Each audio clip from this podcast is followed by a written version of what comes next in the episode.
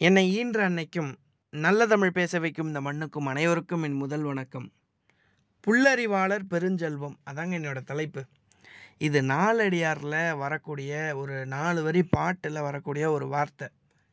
அந்த நாலு வரி பாட்டு என்ன சொல்ல வருது என்ன கருத்து சொல்ல வருது அப்படின்னு கேட்டிங்கன்னா ஒரு பெரிய செல்வந்தராக இருக்கக்கூடியவர் தான் மிகப்பெரிய செல்வந்தர் என்ற கர்வம் இல்லாமல் இருக்கணும். அப்படி இருந்துச்சுன்னா அந்த முட்டாள்தனத்துக்கு அந்த முட்டாள்தனத்தோட கூடிய இருக்கக்கூடிய அவர்கிட்ட இருக்க செல்வம் என்ன ஆகும்னு கேட்டிங்கன்னா கருமையாக மேகம் சூழ்ந்து எப்படி மின்னல் அடிக்குதோ அந்த மின்னல் வேகத்தில் அந்த பணம்லாம் காணாமல் போயிடும் அப்படின்னு அவர் சொல்கிறாரு நாலடியாரில் வர வரக்கூடிய அந்த அர்த்தத்தை நம்ம இன்றைக்கி பார்க்க போகிறோம் அது மிக சிறந்த விஷயம் என்னன்னு கேட்டிங்கன்னா ஒட்டுமொத்தமாக என்ன சொல்ல வராங்கன்னா முட்டாளாக இருக்கக்கூடியவன் இருக்கிற பெருஞ்செல்வம் வந்து உடனே காணாமல் போயிடும்.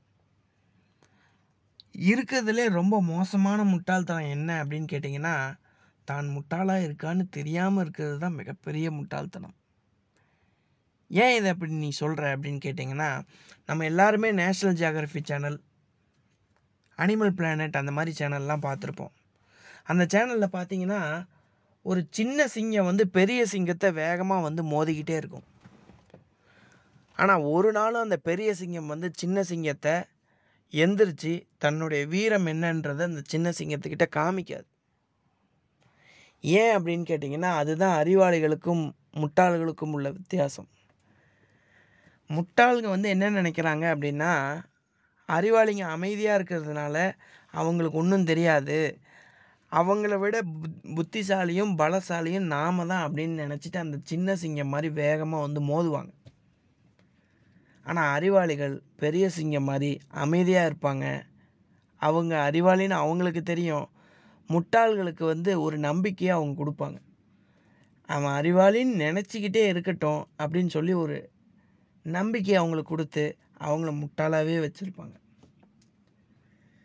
ஏன்னா ஒரு சில நேரத்தில் நம்ம வாழ்க்கையில் பைத்தியக்காரத்தனத்தோட கூடிய புத்திசாலித்தனம் வேணும்னு சொல்லுவாங்க.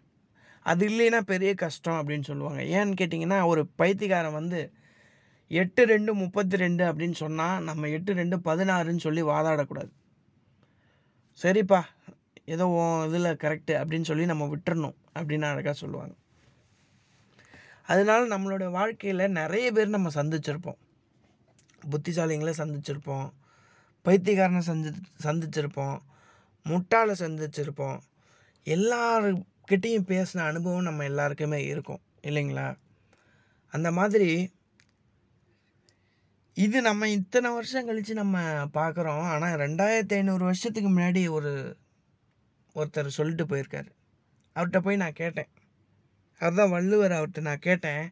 ஐயா இந்த மாதிரி அவன் முட்டாள்னே தெரிஞ்சுக்காம முட்டாளாக இருக்கவனை பற்றி நீங்கள் என்ன நினைக்கிறீங்க? அப்படின்னு நான் கேட்டேன்.